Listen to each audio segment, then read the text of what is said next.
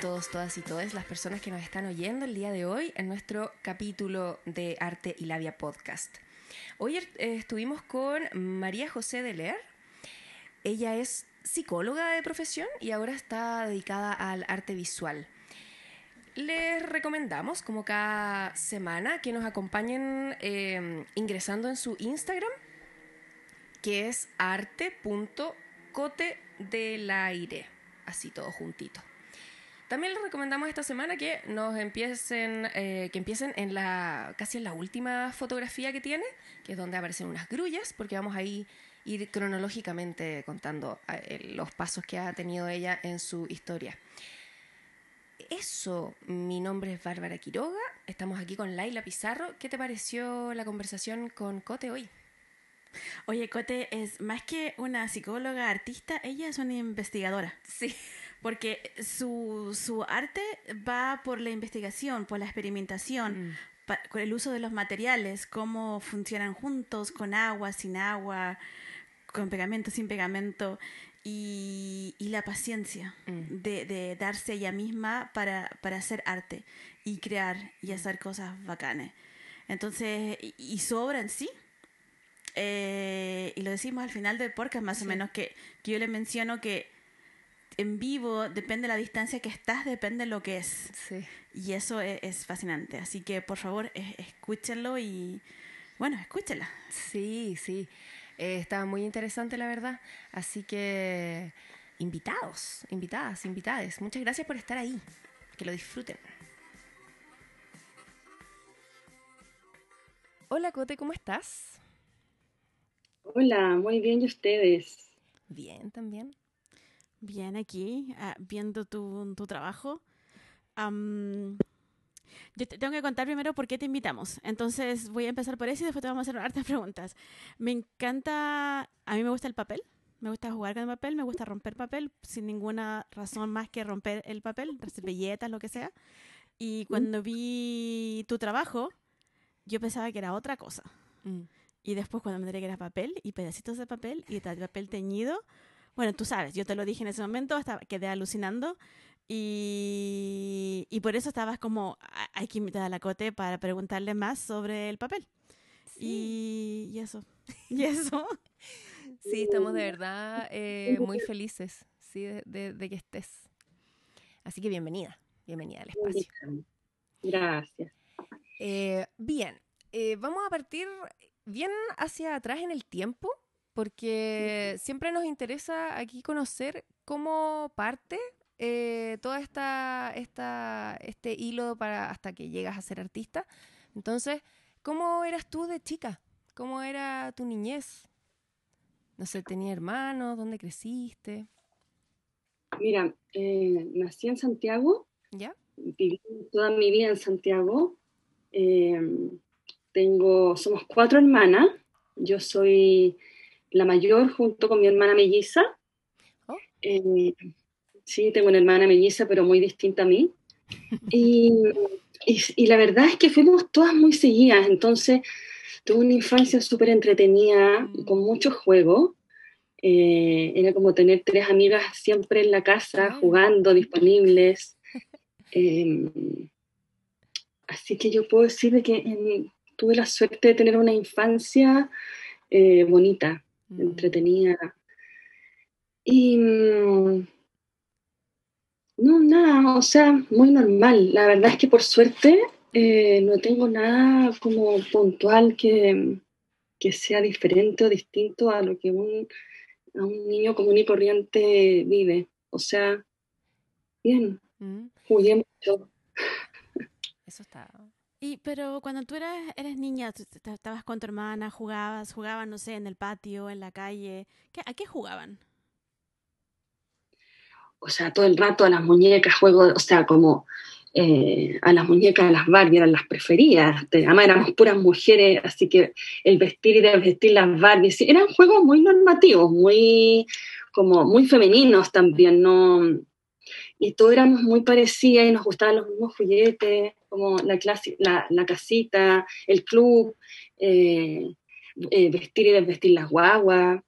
Em, eh, jugamos harto cartas también. Ay, qué Sí, teníamos muchos juegos así de, de mesa, hartos juegos de mesa. Además que mi mamá era súper ordenada y teníamos como una mansarda en la casa, entonces ahí teníamos repisa con todos los juguetes ordenados. Entonces siempre había panorama y siempre estaba todo disponible porque, pucha, porque tenía la suerte de tener una mamá ordenada que siempre estuviera todo, ¿cachai?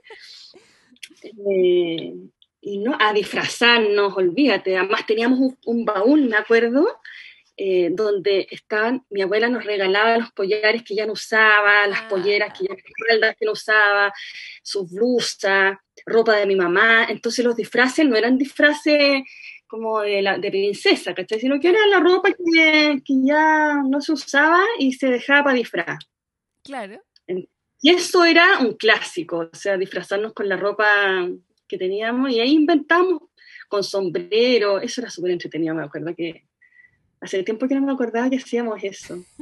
Yo creo que ese baúl todavía existe. Uno de oh. mimbre así, clásico. Oh, qué fantástico. Yo encuentro que es genial porque los niños de ahora, los papás le compran disfraces.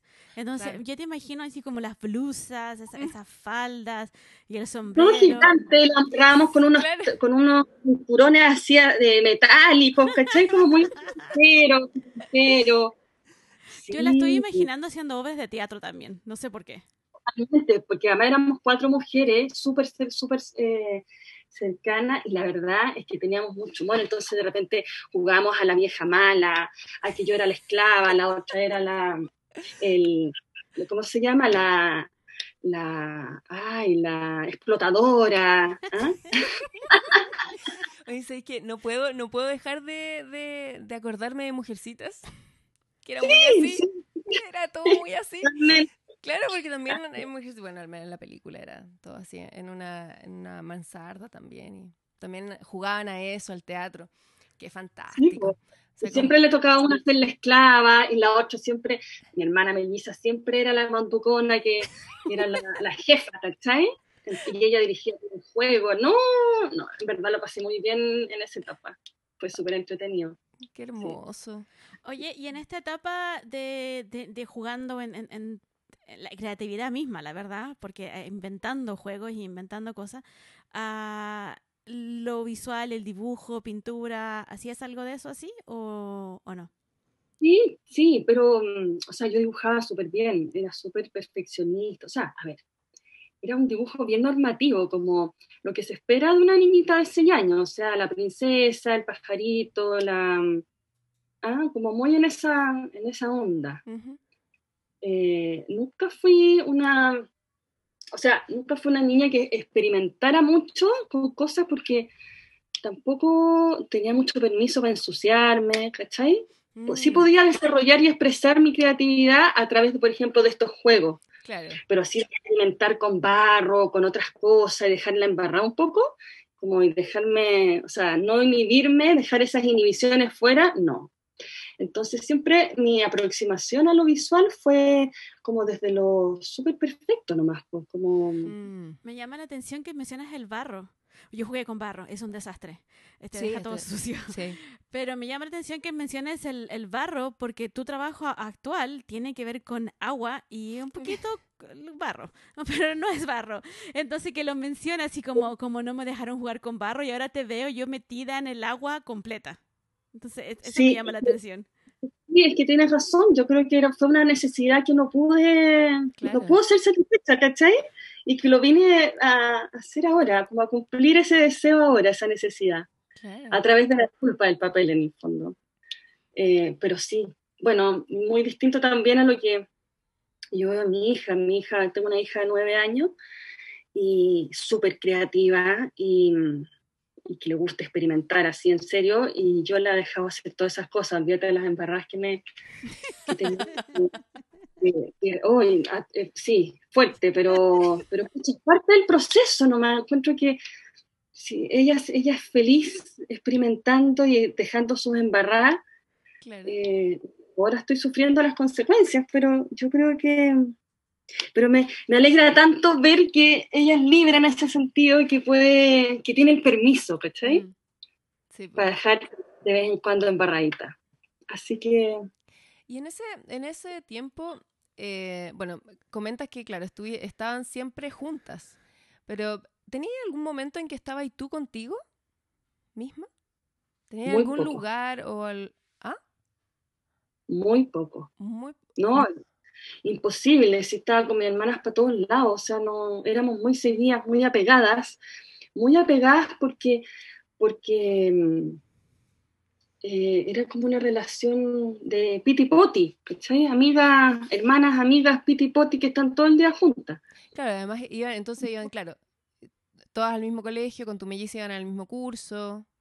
Exactamente, entonces no... Que yo conocí, un, conocí, un, caso de que, que, claro, que las mellizas, eh, eh, no sé, bueno, no recuerdo si eran gemelas o mellizas, pero iban a cursos distintos en el, en, el colegio de la Dujam de mi hija, de mi hija mayor, y la, como que mm, los padres prefirieron que estuvieran en cursos distintos, en el A y en el B.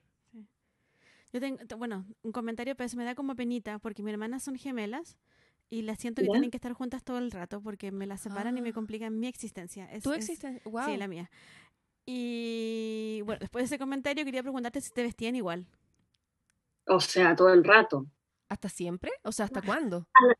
No, y nos vestían igual a las tres, porque yo tengo con mi hermana que me sigue la cata, tengo un año y medio de diferencia, nada. Ah, Entonces éramos las tres vestidas igual, o sea, bien, bien poca diferenciación entre una y la otra, ¿cachai? Éramos una masa. Y la más chica, que yo tengo cuatro años de diferencia con ella, con ella ya a ella la vestían distinto. Mm. no, siempre igual. No, todo igual, mi vestido marinero y todas esas, cosas. Sí, sí lo veo, me encanta, de hecho. Disculpen. Em, bueno, creo que cabe mencionar que Cote es psicóloga. Eso fue lo que estudió ella, primero. Y luego eh, se, mm, ahora está en este, en este camino de, del arte visual.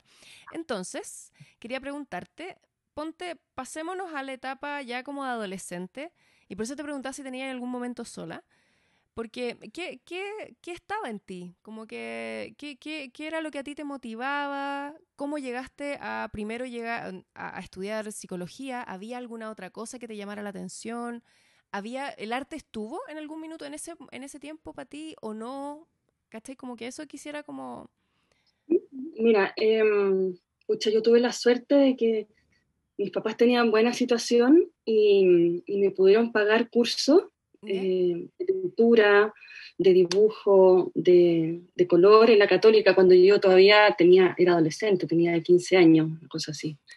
Mm. Entonces, em, tomé altos talleres de dibujo figura humana, color, con vilche. Eh, también mi mamá me metió un taller de pintura con bororo.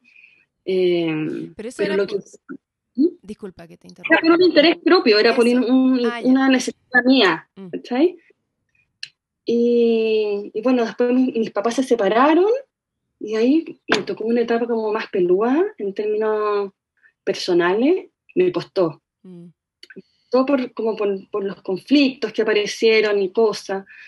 Entonces, bueno, yo creo que ahí me anduve perdiendo un poco, o sea, en el sentido de que eh, me desconecté un poco de mí misma y cuando salí del colegio entré a estudiar hotelería. Sí, muy distinto. Sí. Wow. ¿Por qué? ¿O por qué hotelería?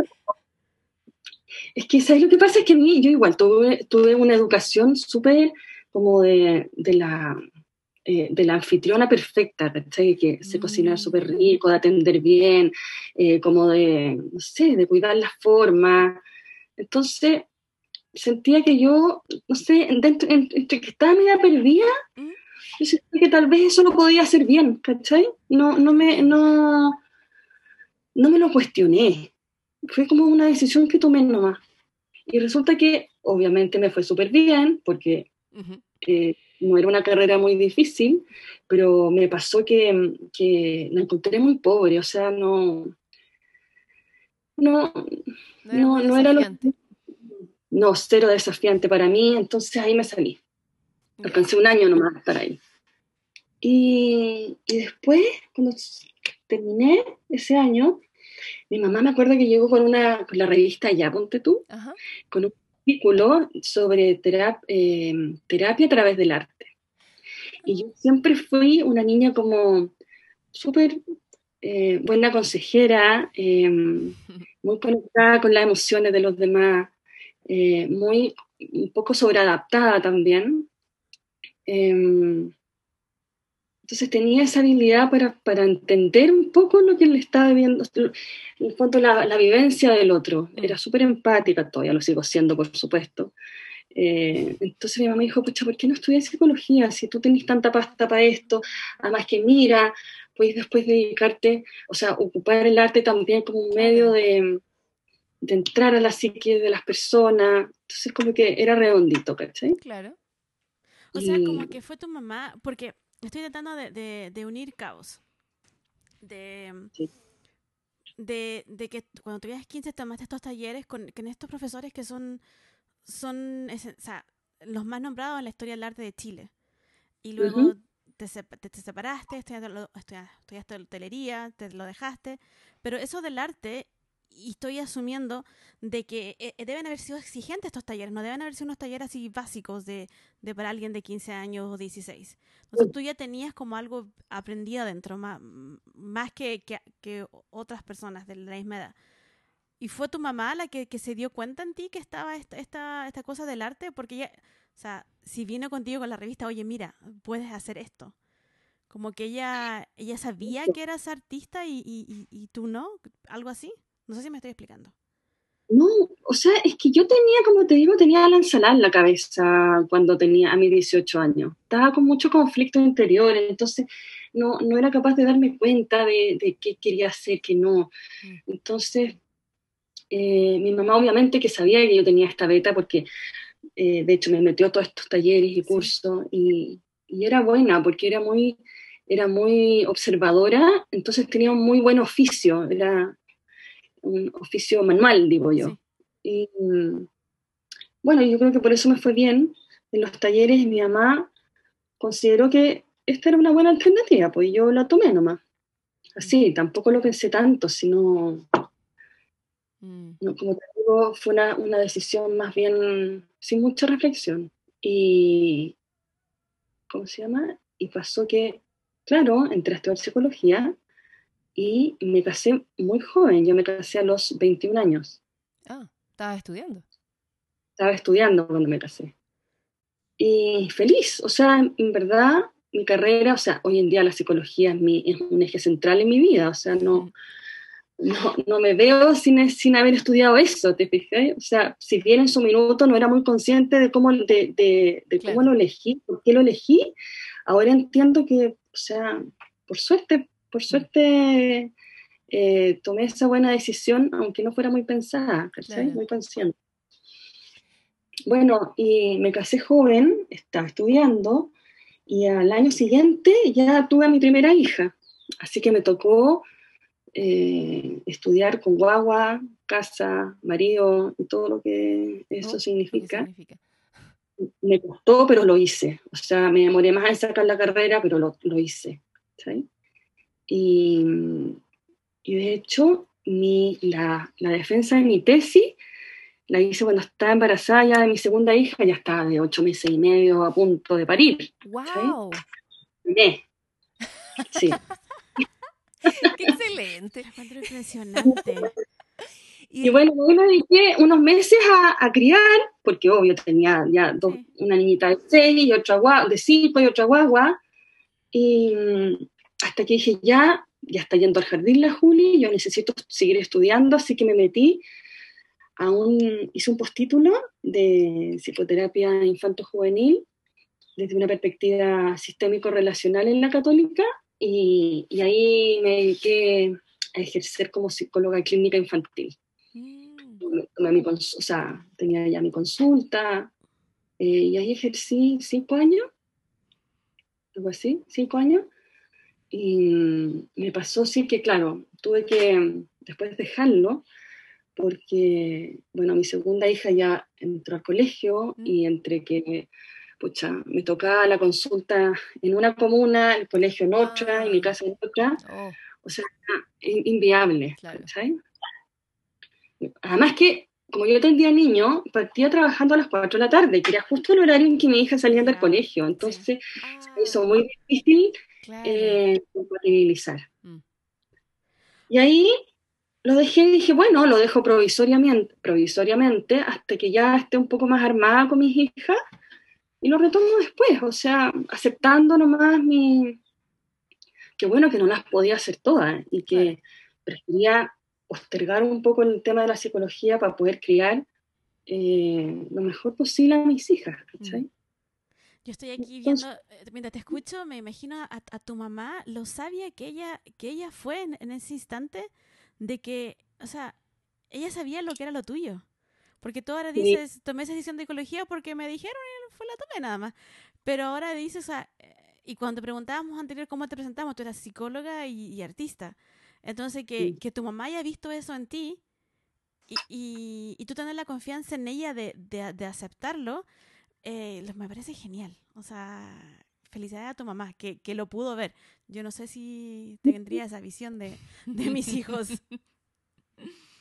Es que lo que pasa es que yo, yo siento que igual, o sea, la psicología era una, era, o sea, el, el tratar con las personas de manera empática y, y saber escuchar y, y, como dar buenos consejos era algo que yo tenía, que mi mamá vio y que yo, y yo de verdad siento que lo tuve siempre como una, un don, no sé, una habilidad. Mm.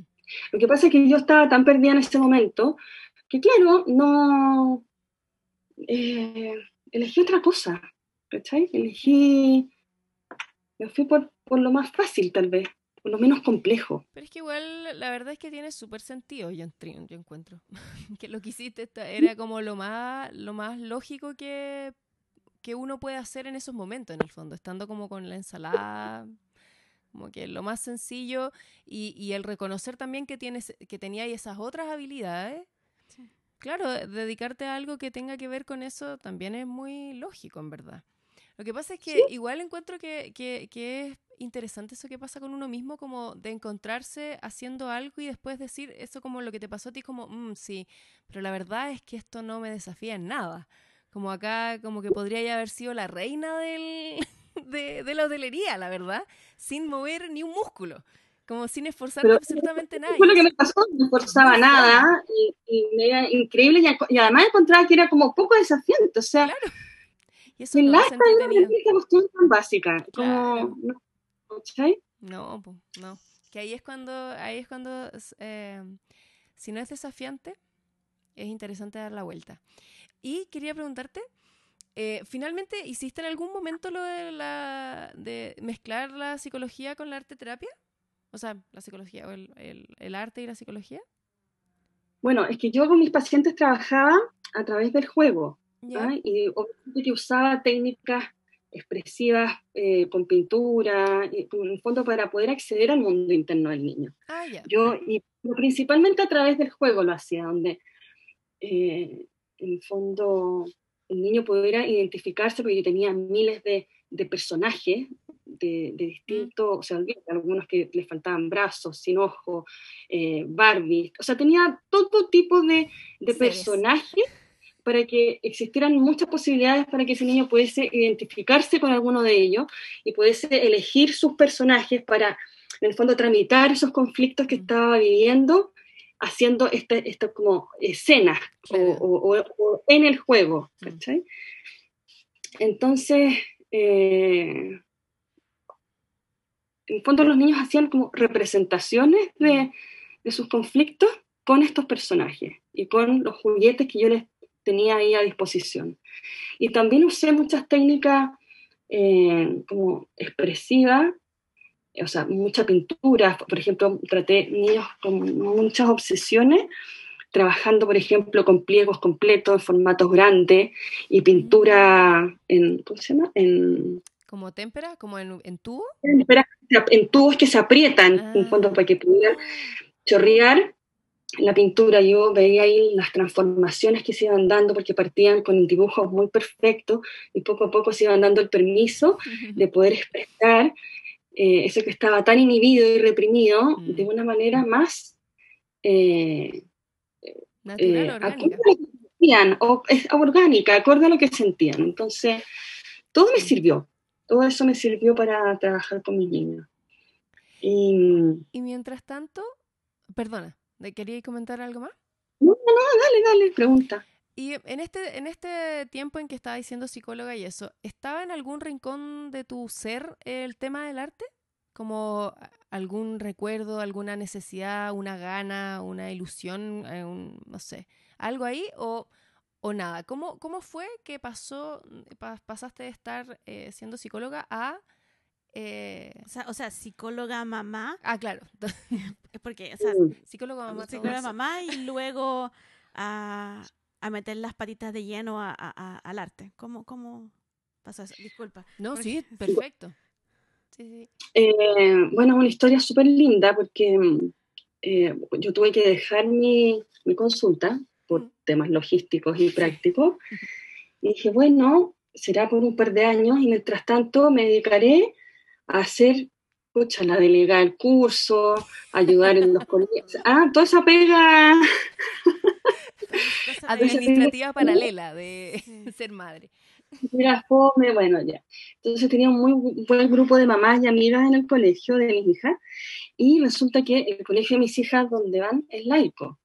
Y tuvo, bueno, la mala suerte de que hubo dos niños con cáncer oh. en, el, en el colegio y como era laico, no habían cadenas de oración ni... Claro. ni o sea, es, un espacio donde se pudiera unir el colegio para ayudar a estos niños con energías positivas o qué sé yo.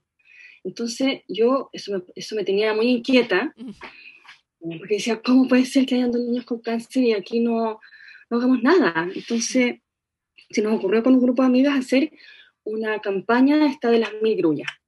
Oh, qué hermoso. ¿De, qué campaña es esa? Las mil grullas, las de... Eh, son japoneses, ¿no? ¿Es con origami? No sé si es japonés.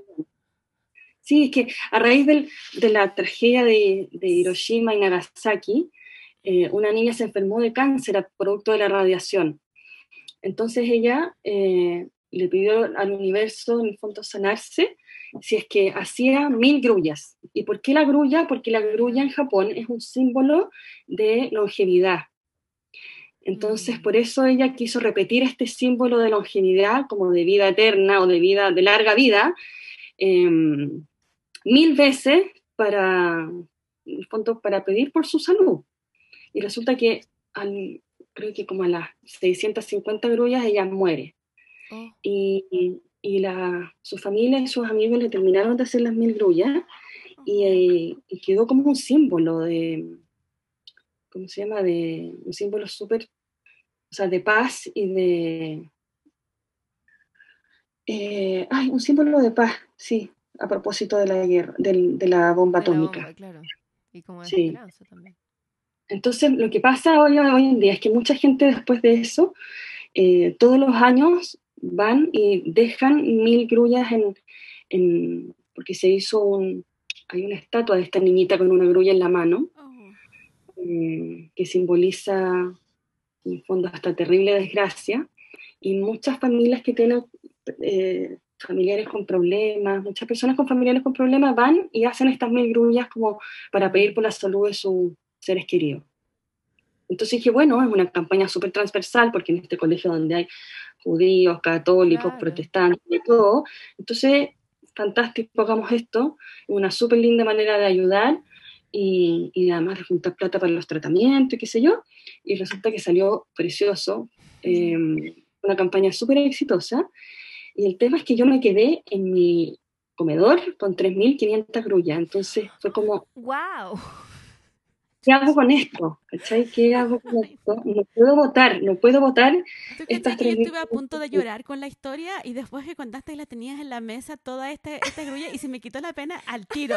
Fue, ah, no, ¿qué va a hacer con toda esta cosa en la mesa? Entonces, bueno, dije, yo no puedo votar esto. ¿Cómo no puedo votar a la basura? Esta carga tan linda. Y entonces dije, bueno, justo tenía dos bastidores de lino en mi casa que ya ni me acuerdo por qué los había comprado, pero eran bastidores como de 90 por, no, de uno, de un metro por 70, una cosa así. Dije, bueno, ¿qué pasa si y justo eran dos. Entonces dije, ¿qué pasa si yo les armo como una especie de, de cuadro, recuerdo, a cada una de estas familias, para que se ah. queden con algo lindo de esta campaña, algo físico. Mm. Y las agrupé y de verdad que me quedaron, quedaron preciosos, o sea, lindo. Muy, además, imagínate cuando se los fui a dejar a cada uno de ellos, tan súper emocionados. O sea, fue un lindo, lindo, eh, linda manera de terminar un, eh, una campaña. Y, y, el tema es que yo me di cuenta que podía volver a crear, o sea, que, que podía volver a crear, así, ¿cachai? Mm. A lo mejor se me presentó la grulla como una primera oportunidad, como una ventana mm. a este mundo, y, además que a mucha gente le encantó, entonces me pidieron.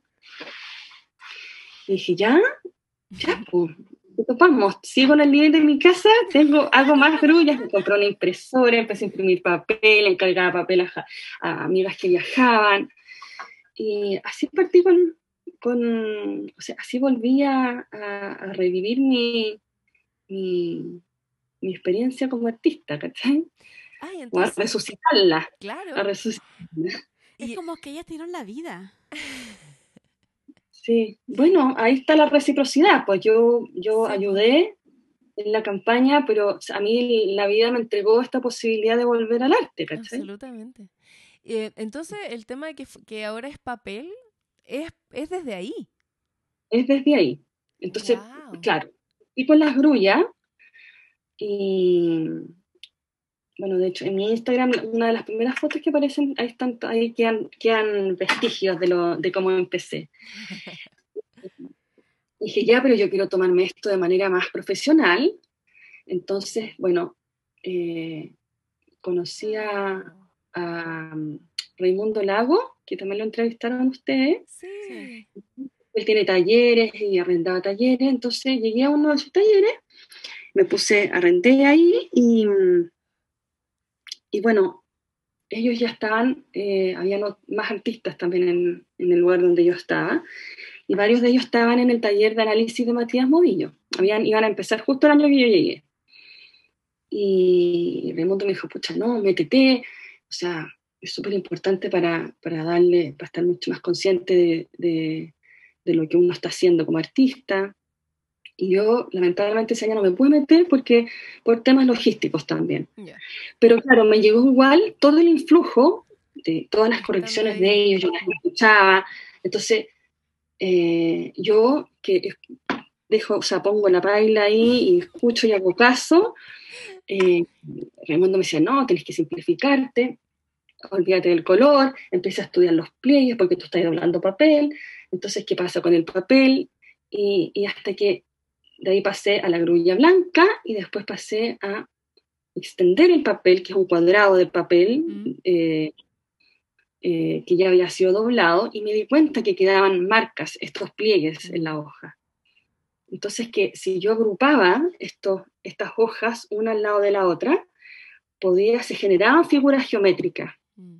Y que estas figuras geométricas, al interaccionar con la luz y la sombra, generaban volumen. O sea, entonces dije, ah, esto me gusta, o sea, vamos bien.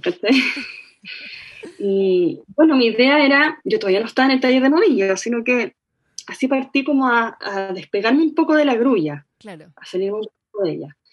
Y dije, bueno, pero yo no puedo, eh, no puedo en el fondo servirme de figuras preestablecidas para crear mi arte. O sea, yo no quería buscar el sapito, desdoblar el sapito, entonces ver ah, que quedaba, ¿verdad? Sino que quería crear mis propios pliegues, quería mm. estudiar en el fondo cómo funciona, cómo, cómo funciona la operación, qué pasa si lo doblo acá, si lo despliego acá.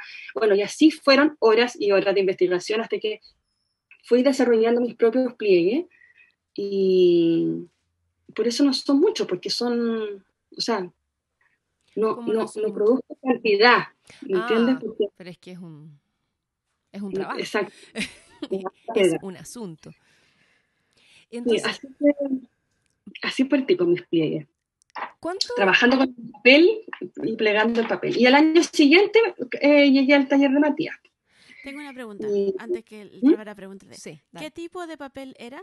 que estabas plegando? Porque ya, ya no hacías la, la grilla, lo, lo, otro, cuando ya, cuando ya empezaste a experimentar tú sola. ¿Qué tan grandes eran los papeles? ¿O qué, qué no, yo cortaba el papel, Eran, era una croquera de papel libre de ácido, color blanco neutro, de 90 gramos, muy, muy neutro en el fondo. Y yo, eh, eran cuadrados de papel, partía haciendo cuadrados de papel de 10 por 10. Y, y, eso yo los plegaba y desplegaba y desdoblaba y plegaba de nuevo y así.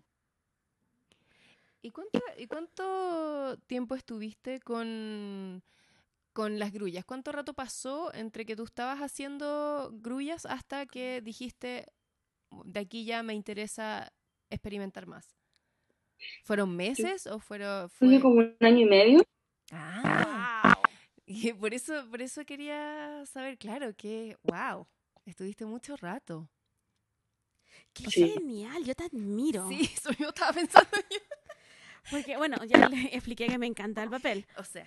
Eh, eh, lo primero, ¿cómo voy a hacer preguntas muy básicas que, que, son importantes. Que son importantes. Porque tú doblas y desdoblas y vas experimentando eso. Yo soy autorreferente. Entonces, cuando yo doblo el papel y veo esa marca del papel, mi intención es romperlo. Y, y, después, y, te imagino doblándolo, entonces veo más pedacitos de papel porque yo seguiría doblándolo y, lo rompería por la línea esa uh, derechito. O sea, si se me va un poco, me da ataque. ¿A ti te pasaba esa sensación de, tener que romperlo? Estabas en, en, otro, en, sombras y, luz. Yo estaba en luz. Sombra y luz. yo no, a mí no me daban ganas de romperlo no, no, o sea, no, me estaba sirviendo de, todo eso, de todos esos insumos que me daban los pliegues, o sea, era como un mm. input clave pues, para el desarrollo de, lo que estaba haciendo. Imagínate, o sea, si me pongo a romper, al final termino, terminaba, termino sin nada, pues, con puro papel picado. bueno, ahora bueno, es que tenemos que seguir avanzando en la historia de tu quedé papel. alucinando porque yo no tengo ese control de no romper papel. Claro, es que, es que ahí todo, igual yo bueno, fue un proceso. Mm. Exacto, es que por eso, precisamente a eso quiero llegar. ¿Cómo, cómo, ¿Cómo siguió? Porque llegó ese momento. Llegó el momento en que sí rompiste papel. Sí, llegó el momento porque, claro, ya estaba en el taller de Matías y, y la verdad es que lo que me pasó es que, bueno, yo, yo tengo rasgos bien obsesivos y, y muy perfeccionista y que se ven mis pliegues, obviamente, ahí me veo retratada. Absolutamente, eh, son hermosos. Pero también, pero también tengo, tengo esta beta más impulsiva, inquieta mm. y explosiva y que no, que no le gusta tanto el control y que le gusta como eh, la materialidad y meter las manos al barro. Entonces, de verdad que tenía estos dos polos en la cabeza, me di cuenta que tenía esta necesidad y que en este espacio tenía la libertad para poder hacerlo.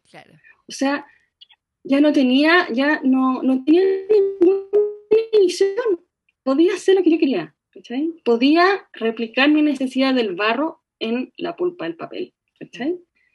Y darme el, lujo de lo que quiera. Y sin miedo. O sea, si no funciona, no funciona nomás. O sea, seguiré probando otras cosas, pero pero a mí me liberó un montón ir al, taller, mucho. Entonces, claro, pasé de un palo a otro, de un palo a otro, ¿cachai? Y, no, no pasé de un palo a otro, fue, hay, un, hay unos pliegues que están también en mi Instagram, en donde ya me tenía aburrida esto un poco de, de, hacer puros pliegues eh, geométricos, y mm. yo quería eh, que se arrugara también el papel, como y era esta tensión entre el papel arrugado y el papel plegado perfecto. Mm. Y entonces em, empecé a incorporar esta, estas arrugas súper intencionadas, no es un arrugado así cualquiera, porque se repite de hecho la arruga. Oh. Entonces, ¿ah? Oh, es verdad. Sí, hay uno negro, ahí se ve. Es verdad. ¿Cómo lograste eso? Bueno, escucha, con, con, mucha, mucha, mucha paciencia, mucha investigación y, y con la ayuda del taller, pues sí. Mm. Ah, que me exige, que Matías es súper exigente y, y, bueno, te hace, te lleva al límite, pues. ¿cachai? te lleva al límite. Que ¿Cómo, ¿Cómo, llegaste ahí? ¿Mm? ¿Qué, ¿Qué, es lo que... Cuando tú llegaste al taller, ¿cómo fue esa sensación de encontrarte en un taller que alguien te esté exigiendo cosas, que te esté empujando a, ir a ese límite, que tú no estabas ah, dispuesta a llegar sola? O sea, necesitaste a alguien que te empujara. ¿Cómo, cómo fue personalmente? ¿Cómo lo sentiste? O sea, es que a mí siempre me ha gustado exigirme. O sea, no, no me gusta hacer las cosas como al 3 y al 4. Si voy a, voy a hacer algo, me gusta hacerlo bien. Entonces, para mí llegar al, taller de Matías, que es un tremendo artista, era, o sea, yo dije, ya, voy y lo hago con todo, o sea, no, sin, sin, sin, me piden que haga esto, lo voy a hacer nomás, sin miedo, sin, me voy a entregar, si no, eh, no tenía otra posibilidad, o sea, o me lo tomaba en serio o no lo hacía. Entonces, bueno, me puse a escuchar lo que me estaban diciendo, porque uno muchas veces se resiste en esto, en estas como eh, correcciones, donde obviamente te critican lo que tú estás haciendo, y no siempre uno se lo toma bien. Mm. Y, y, en mi caso yo sabía que iba a tener momentos en que me iba a sentir frustrada, pero era necesario para salir de mi, momento, de mi zona de confort que me pasara esto. Mm. Entonces ahí empecé a sentir también la necesidad de, o sea, me pasó que me aburrí además, me aburrí de seguir haciendo los pliegues geométricos siempre, como repetir la misma historia, qué sé yo, entonces empecé a arrugar el papel, pero no de manera eh, tan em, organizada mm. y, ¿cómo se llama? Y repetitiva, no que era como un arrugado más sin mucha intencionalidad. Y ahí estaba el error, porque Matías es el rey de la intencionalidad y de que tomar conciencia de cómo funciona esto en contraposición a lo otro y, y, en el fondo tomar el control absoluto de lo que uno está haciendo. Y cuando uno el control de lo que está haciendo, es que uno, bueno, no, no, no tiene límites, pues, o sea, mm. eh, no va a pasar, es todo eh, como uno quiere que esté, pues. Entonces... Pero, ya. Eh, bueno, y de ahí... No sé, es que de pronto se me puso como una contradicción. Porque por un lado está esta, esta liberación que existió a partir de esta llevada al límite, un poco entre comillas al final, porque es un llevar al límite bastante controlado finalmente, que fue como, siento que es como haber eh, estado subiendo escalas, ¿no? Como que, ah, ok, aquí está bien, bien, todavía no le tengo miedo a la altura, estamos perfectos, ya acá lo controlo, y así sucesivamente, ¿no? Eh, entonces, claro, por un lado estaba todo muy controlado, ¿no? Y por otro lado está esta especie como de explosión o de, o de tirarse finalmente a la piscina después de llegar al, a la punta, creo, ¿no? Y mm, hasta llegar a esa otra, a esta otro, a este otro polo, entre comillas. Ese es el momento que yo quiero entender. ¿Cómo ocurrió que de, de, de, este control y de esta, de esta, de este saber y esta intención pasó de la arruga a el papel al agua? Mira, lo que pasa es que no porque uno, eh, o sea, obviamente que uno llega, yo, uno puede incluso llegar en un principio con una, con una mancha de borra nomás, así como con una mancha de, de papel. Ay, espérame, impulso. Que, te perdiste un poco, espera, es que está un sin lento el, el, tu, tu internet, parece, y de repente te perdí. A ver. ¿Ahora sí? a ver. Sí, no, dale. Pero dale, dale. dale. Ya, voy a poner aquí por si acaso. Ya, A lo mejor hay más. Sí, gracias, perfecto em, después ya no. ¿Ahora no? No, ahora está así. Ahí, ahora sí. Ahora estás perfecto otra vez. ya. No, es que bueno, uno llega con un, con un arrojo, con un, con un un vómito, se podría decir, o sea, con esa necesidad de eh, tirar, en mi caso, la punta del papel en, una, en, en, una, en, un, en, otro papel blanco, en papel negro sobre blanco, y ver qué pasaba, esa cosa feológica, puramente como experimental y, y, ciencia. Obviamente que tomamos eso, rescatamos lo bueno, rescatamos los recursos que van apareciendo eh, en esta mancha de papel, vemos bien se puede intencionar y hacia qué lado lo quiero intencionar. Cote, mm, tenemos un problema con el internet como que se corta y, esta es la parte que queremos escuchar. A lo mejor si sacas el video y solo dejas el audio, a lo mejor ahí sale mejor la señal. Que igual es curioso que haya estado perfecto todo el tiempo y después ya, no. Después ya no. Escucha, a veces pasa eso. a ver. ah, ya. ¿Ocurre eso con tu internet? Mira, depende la hora. No es que siempre me pase, porque si no, no, ah. imagínate, me a otra parte, pero a veces pasa. Pero ¿Me escuchan ahora, o no? Ahora te mejor, sí. Ya, qué bueno. No, pero yo no te veo, ahora... te extraño. Pero no importa, ahora te extraño. sí, muy difícil. Bueno, pero claro lo que quise decir antes, ¿o no? Un poco. No, empieza, cuéntala todo otra vez. Cuéntalo desde que la Bárbara te hizo la pregunta de de, eso de la mancha del, del pliego blanco, el pliego negro y cómo mancha el papel.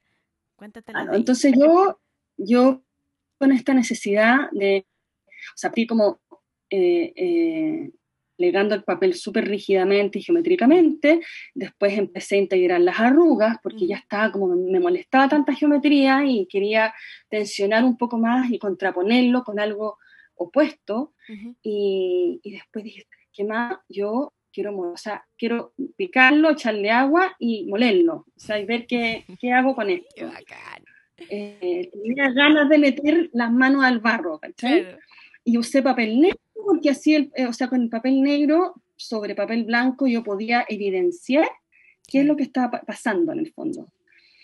Entonces, claro, y las primeras veces llegué con unos vómitos, o sea, unas cosas como tirar la, la pulpa negra sobre este papel blanco y, y, claro, pasaban cosas la pulpa negra, al quedar eh, depositada en un solo lugar en el papel blanco, va sudando, va manchando, va dejando como una areola.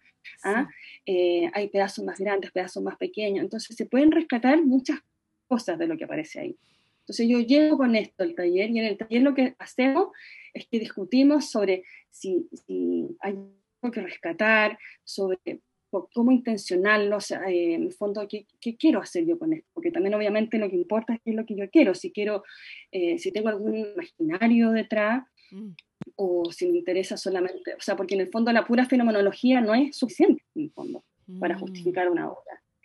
O sea, pues, te van guiando, no es que sea una contraposición, o sea, una, una contradicción, es que te van guiando en este, en este influjo, en este caudal que mm. aparece, ¿cachai? Sí. Eh, eso. Y, bueno, eh, también tenía un poco en la cabeza esto de que, pucha, pasé de algo tan geométrico a algo tan líquido.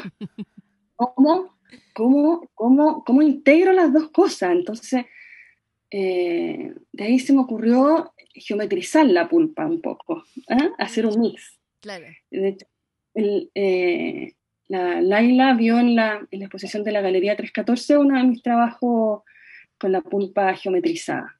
Sí, pues estábamos ahí. Estábamos ahí. Y eso mismo estaba, que estaba... Bárbara. Te iba a preguntar, yo sé la respuesta porque te la pregunté ahí porque no me aguantaba, pero te la voy a hacer igual porque la gente que no estaba. Tu obra es azul. Y te pregunté por qué es azul. No te la pregunto ahora. Porque es, es azul como diferentes tonos de azules. Mira, el papel que yo usé, eh, mi intención en un inicio era que fuera papel negro sobre papel blanco, principalmente para que se viera, eh, se notaran bien las diferencias entre lo uno y lo otro. Pero me di cuenta que el papel que uso tiene un tinte azul. Entonces se ve un azul oscuro casi negro. ¿ah? Y, las diferencias en, los tonos que aparecen es porque en algunas zonas el papel queda más concentrado, entonces la tinta también es más oscura, y en otras el papel está más disperso, las partículas del papel son más pequeñas, entonces eh, tiñan menos, mm. entonces, o tiñan más claro. Claro. ahí se van dando distintas eh, diferencias y que obviamente enriquecen, eh, enriquecen la obra. Yo me acuerdo que aluciné cuando me dijiste eso. Traté de controlarlo, pero no, creo que no pude. Fue como, ¡Oh, ¡por Dios! ¡Qué genial! Me acuerdo porque era como, y me lo dijiste, te estoy midiendo la cara diciéndomelo así como, es papel negro. Y yo quedé como, Y eh, eso me fascinó. Me Otra pregunta que te hice ese día, que también te la volveré a hacer ahora, uh, si usas pegamento para poner el papel, para ah, conectar. También sé la respuesta, pero lo voy a dejar que tú lo digas. Mira, eh, lo, lo, que hago es mezclar esta, papel picado con agua, con agua y le agrego un poco de cola fría. Em, pero en proporciones bastante poco. Es como lo justo para que, para que no, se, no, no se quiebre. Mm. No es para que se pegue, porque aunque si yo no le pongo cola fría, se pega igual. Ah. Pero, pero eh, no es tan flexible.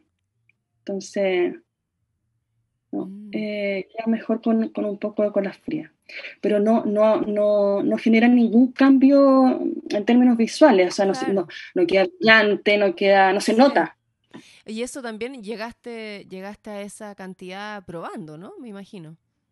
Claro, porque en el fondo eh, hubo veces en que le eché mucho más cola fría. Eh, ¿Qué pasaba? Porque lo que hacía es que a veces ocupaba la pulpa más seca, y, me, porque la, iba colando, y me iba a quedar este líquido negro azulado. Entonces yo líquidos los tiraba sobre un plástico y esperaba que se secaran y se hacían unas manchas medio brillantes, azuladas, como un... Sí, me imagino, me imagino. Sí, pero claro, pero me quedaba con la textura de bolsa de basura. Oh. No de papel.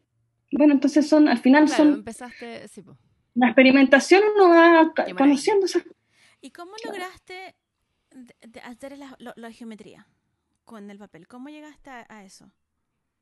¿Con la pulpa? Sí, con la pulpa, para que saber más o menos dónde... Porque con lo que tú dices es una experimentación, pero ya después ya tú ya sabes más o menos lo que va a pasar con esta experimentación. Entonces yo asumo que ya sabías más o menos qué tan húmedo estaba el papel, cuántas manchas te iba a dar o cuántas manchas no te iba a dar, eh, que, iba a soltar en, al papel blanco. ¿Cómo empezaste a trabajar esta geometría? ¿Cuánto tiempo de experimentación? Mira, el, el, procedimiento es bien sencillo cuando uno ya conoce el material con el que está trabajando.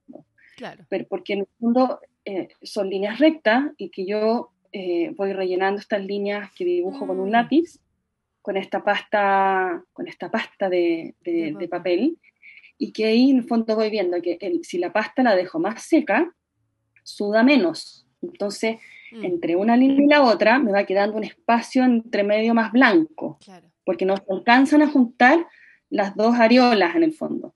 Pero si yo le pongo más agua, ahí se, produce esa mm. juntura o esa fusión entre los dos. Entonces, ahí uno va calibrando, pues cuánto quiere que se junte, cuánto no, eh, con qué distancia.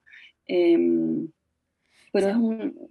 ¿Sabes lo que me gusta? Y, me gusta de lo que estás hablando y la manera que estás, estás contándonos cómo, haces tu obra, es, tiene que ver con experimentación y paciencia. yo estoy en grupos donde hablo con muchos artistas y muchos artistas jóvenes que están como, quiero hacer esto al tiro, quiero ahora ya, quiero sacar obra, no sé, anteayer, porque ya hoy día ya es muy tarde que, lo, tu trabajo es, es experimentar y mucha paciencia, mucho, mucho tiempo. ¿Qué, qué, tú recomiendas a, las personas, o sea, a que quieren hacer todo ya, ya, ya, ya, como al tiro?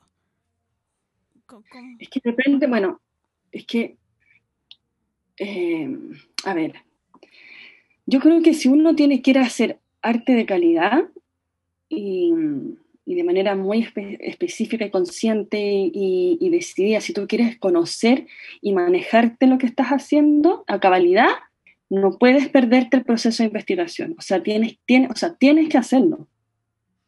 Si tu problema es que necesitas eh, producir rápido porque necesitas vender, porque tienes que pagar, es que ese no es el camino. Toma otro trabajo eh, en otra cosa y, y dale el tiempo necesario al proceso de investigación con el material que estás usando. O sea, no, eso no, se, no puedes sentarte, lo encuentro. Sí, yo concuerdo contigo.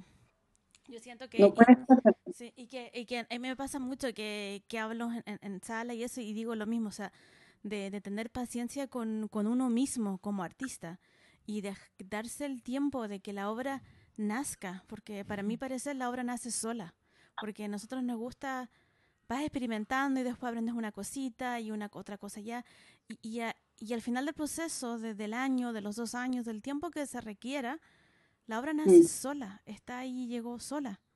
Y, y, no es como que uno la planificó así como un mapa. Mm. Entonces yo, yo concuerdo que, que en eso, que si quieres expresar algo con tiempo. Igual, igual hay artistas que llevan años, años, años creando, entonces para ellos pueden hacer una obra más rápida, más, mm. porque ya llevan bastante tiempo. Pero en este tiempo de experimentación, disfrutarlo. Es que pueden hacerlo más rápido porque ya conocen el material con el que trabajan. Son, son expertos en, en, en, el, en trabajar con, en el uso de la materialidad que ocupan para crear. Entonces, eh, uno tiene que transformarse en, el experto de su propia eh, forma de hacer. Tú tienes que ser experto en, tu propia forma de hacer. Mm. Para, para, tener tu propio sello y que sea único, tuyo, y no parecido al del lado, y ni tampoco al del otro lado. Entonces, bueno, también depende de cuáles son tus expectativas, porque yo al menos tengo, mis expectativas son bastante altas no en términos de que quiero ser una artista reconocida, eso me importa tres pitos. A mí me importa ser muy, o sea, estar muy satisfecha con la obra que estoy produciendo. eso es lo que me importa, no si expongo, no expongo, si vendo, no vendo, otra cosa. A mí me pasa em, que creo que es súper esencial eso, eso como de, de, de ser experto y eso, pero también acá apareció un algo que no, que no sé si lo habíamos hablado antes, que, que, tú lo dices, eh, Cote, que es de la investigación. Y también creo que es demasiado importante y que lo he repetido varias veces en otros capítulos, esto de la conversación entre artistas. Eh, bueno, tú participas o no sé si todavía aún participas con... Sí, todavía. ¿Sí? Claro, participar en estos talleres que son de como a mí me encanta, en verdad, todo, todo lo, como lo, que tú cuentas de lo que ocurre ahí, lo encuentro fascinante, como esta especie de, de desmembración de la obra para poder llegar a, un, a una cosa, como llegar a la esencia misma de, de lo que está eh, tratando de transmitir y, no sé, unir, y, no sé, me parece que toda esa combinación creo que es como la es, es, una es una gran combinación como que eso hace que se pueda avanzar que podáis entenderte como artista como que se pueda expresar de manera correcta al final como todo esto como que creo que la, la mejor forma de, de, de, de definirlo es lo que te pasó a ti en el fondo esta parte como claro tú querías tirar la borra dentro, o sea, sobre un papel blanco, pero llegaste allá y, ok, ¿esto qué es? ¿Hacia dónde va? ¿Qué es, lo que, ¿qué es lo que me sirve? ¿Qué es lo que ocurre? ¿Qué es lo, ¿Cachai? Como, me parece fascinante eso. me parece eso. De hecho, ¿cachai? Este, como... Eh, eh, hace, hace, un par de días atrás almorcé con una amiga artista también y yo estoy experimentando con cosas digitales porque me encanta experimentar con todo porque, pues, no sé, soy dispersa. y estaba, tengo una, una hora que estoy trabajando y que va a tener sonido porque le pidió música que me pusiera sonido, y, pero tiene muchas cosas pasando. Y, y, y se la mostré. Estoy experimentando, la verdad, con esto. Y ella me mira y me dice, está bien, pero le falta esto. Y, y, cuando ella me, me, lo dice, o sea, fue un, un, análisis y una crítica muy constructiva. Mm. Y porque yo le expliqué lo que yo quería expresar con esta obra ah. digital rara del siglo XXI. Y ella me dijo, no, está bien, me dijo, pero le falta esto. Y me dio una crítica muy constructiva de, de académica. Mm. Pero tenía toda la razón. tenía toda la razón. Entonces fue cuando, cuando me lo dice dije, ay, menos mal que tengo amigos artistas que me pueden decir esto porque le faltaba eso es que yo creo que es esencial. Este, y es lo que, lo que hemos visto y lo que, lo que hemos escuchado. Es, es demasiado esencial eso, como la reciprocidad desde un lugar que está más allá de uno al final, pues si ese es el asunto, si uno tiene caleta de puntos ciegos, entonces uno ve solo aquí. muchos. Y además que si tú no conoces a cabalidad lo que está en juego en tu obra y el proceso completo y cómo funciona cada cosa, claro. o sea, ¿cómo vas a hablar sobre eso? ¿Cómo vas, o sea, cómo, cómo te vas a apropiar de eso? No, no, imagínate, yo te podría estar hablando ahora en vez de esto que es súper concreto y preciso y qué sé yo, ¿Mm?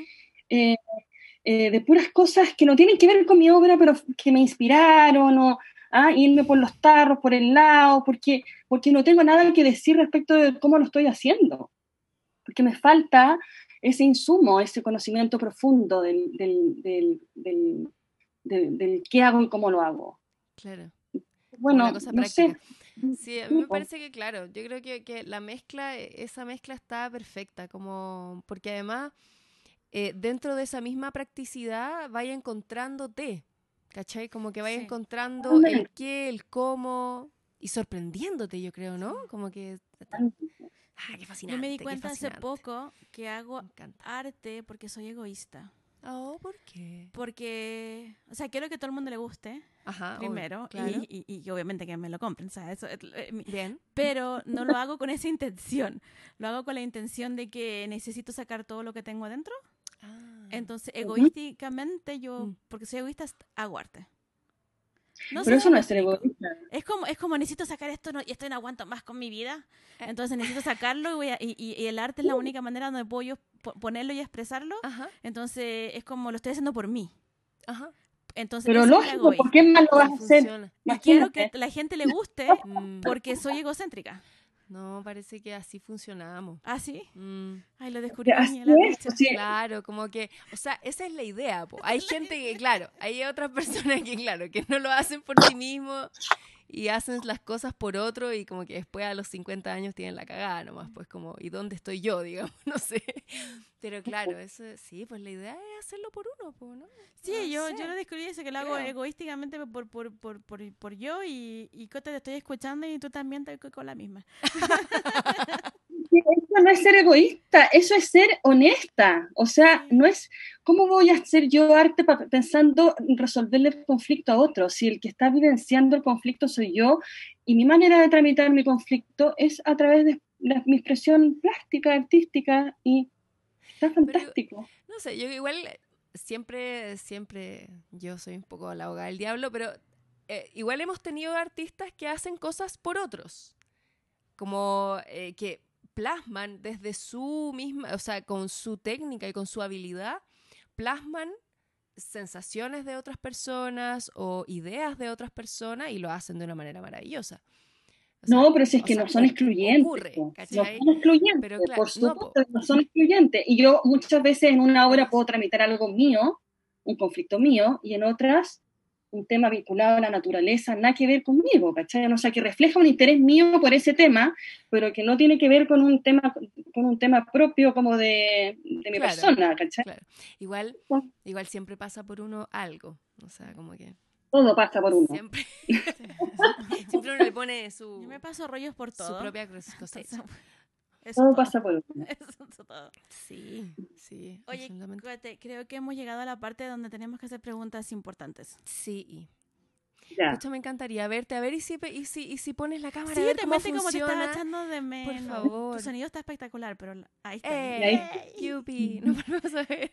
Estos son los problemas técnicos de, de podcast así hecho a la vida. Claro. Eh, ya, ¿tú partes con la pregunta? ¿Yo parto? Sí. ¿Qué almorzaste ayer? ¿Qué comí ayer? Comí budín de zapallito italiano mm. con arroz integral y ensalada de beterraga. ¡Qué rico! Yo también comí beterraga. Sí. No, yo ya no. El lunes comí beterraga. Qué sí, muy saludable. Y la beterraga, voy a, voy a ver para cosas técnicas de la beterraga ahora. ¿La beterraga te gusta tibia, fría, con cebolla, sin cebolla, con, aliño, sin aliño? Mira, me gusta cocida así, no la, no la he hecho cocer con sal ni ninguna cosa, la, la he hecho cocer nomás, con pura agua, y me la como tibia o fría, me da igual, con una salsa picante, tari, que me oh. encanta. ¿La haces tú o existe en el mercado? No, es una salsa peruana que es como, eh, viene en el mismo envase que el ketchup, así, esa onda, pero es peruana y está como en, los pasillos donde ¿Cómo se Venden llama? salsa. vez? Tari. Tari. Tari. Exquisita, exquisita, exquisita. Es un vicio. Es como la salsa huaycaína, Oh, como Qué ese esa onda. Huaycaína, pero picante. Ustedes cachan el nivel de, de este podcast. Hablamos de arte y papel y agua y, y es como, oh, wow, fantástico. Hablamos de comida y es como, uh, eso es lo mejor. Que el placer Somos, mismo. somos eh, un podcast. Sibarita en todo sentido. Emociones y sentimientos. Ah, yo tengo que decir que me gusta la beterraga un poco tibia Ah, y sin nada. Así fomeque. Así. Ah. Y comer, como la beterraga tiene capitas, como la cebolla. Sí. Y ¿La vais pelando? Sí, sí. Voy- Yo voy- también lo hago. ¿Cómo? ¿Cómo lo logran? Cote, tú eres la invitada, Oh. así que tú explica. Ay, me encanta despellejarla. Como Pero- ir sacándole los cueros así. Y me lo voy comiendo. Exquisito, exquisito. Sí. Oh, Sí. Nunca le he hecho eso. Es como la cebolla, porque tiene Sí, como capitas. Claro, pero- sí, uno la parte por la mitad y es, es que es tan hermosa. Es como la el Super betarraga a mí me 8, que te lo comís por capa, ¿no? El Super 8 no me lo como por capas. Así, ñam. No, nada yo me lo como así entero, así, sí, Para el otro lado, para el otro lado. Y la capa de arriba primero y después la de abajo. Cuando era chica hacía eso. Ah, oye, me encantó la idea de la betarraga, la voy a hacer. es genial. No, a mí me gusta con limón, debo decir. Y tibia. Tibia. Sí. Yo voy a comprar la salsa. tibia con limón, ¿cierto? Exquisita. Nice. Te la Sí. recomiendo. Sí, y, y hizo ese payo italiano, o sea, como que me recuerda a mi mamá. Qué rico. Oye, ¿y tomas té o café? Café. Café de grano y cargado. Ah, bacán. No me gusta la agüita calcetín ¿Con azúcar o sin azúcar? con stevia. Con stevia. Mira. Sí. Muy Yo- bien. Yo me lo toco amargo, yo porque mi corazón es amargo. No, a mí, a mí los años me han hecho amarga. Ahora todo me gusta amargo. El chocolate, el café, los tragos, todo, todo ese tipo de cosas me gusta amarga. Em, Cote, y eh, en toda esta, mm, en, todo- en el tiempo en que tú tienes, ¿hay tiempo para ver series, ponte tú? ¿O alguna película que quisieras recomendarnos? Mira, películas no veo porque quedo dormida, lamentablemente, siempre me pasa. Y las series, veo series, pero las veo mientras estoy trabajando. Entonces elijo una serie Cool. cualquiera, onda Vikings, o ahora estoy viendo Suits, ¿Cuál? pero tiene que ser una Suits. Es una de los abogados. sí, sí, sí, sí, sí, sí. Sí, del abogado que no tiene título, pero seco. Esa misma. Esa. Bueno, pero es bien livianita porque no estoy, o sea, tiene que ser algo que yo pueda escuchar Ah. mientras estoy haciendo otra cosa, o sea, no, que me permita no, no, no estar conectada visualmente con la serie. Así que, no, la uso, uso la serie nomás, no es que... me- Está me ahí. interese. ¿Tú cachai que yo me estoy moviendo Está porque ahí. tengo una La pregunta uso. muy urgente que hacerte? Que tú tra- me dices que trabajas con serie, con la, con la tele prendida, básicamente.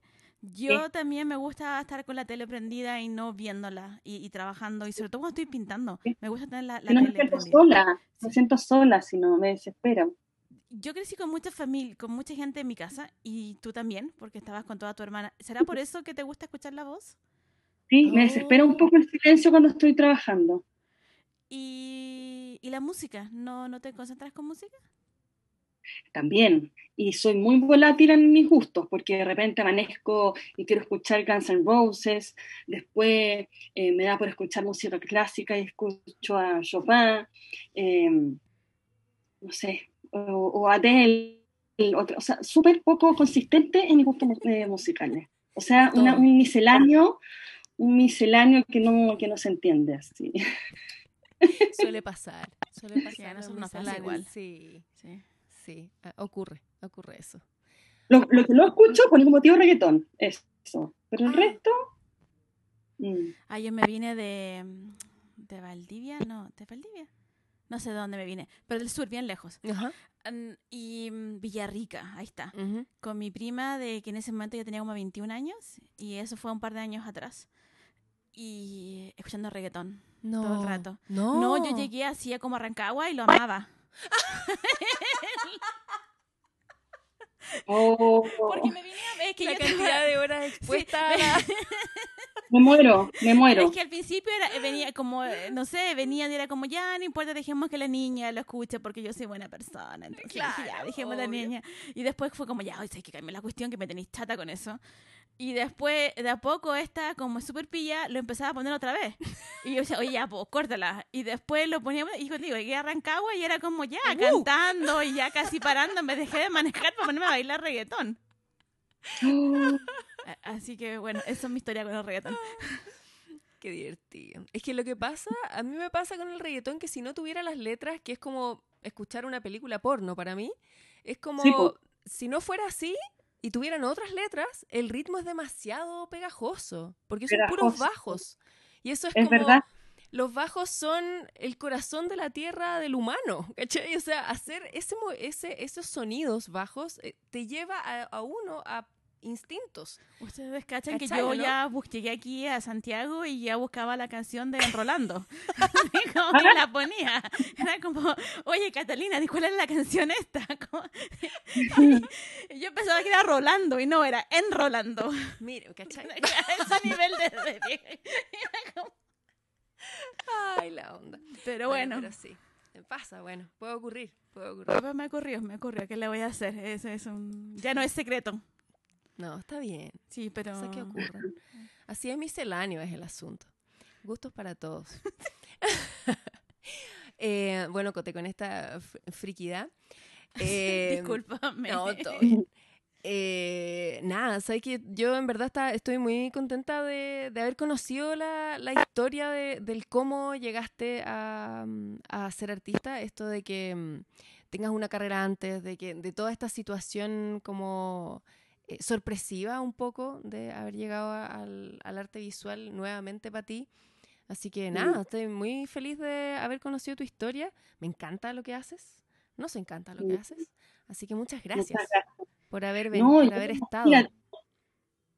yo más agradecida porque mm, son pocas, o sea, para mí es, la primera vez que hago un podcast o que hablo así como para un público, aunque no importa, aunque nadie me escuche, pero, pero el solo hecho de de tener esa, de saber que alguien me va a estar escuchando, me pongo un poco paranoica y me vienen los miedos, pero no, bien.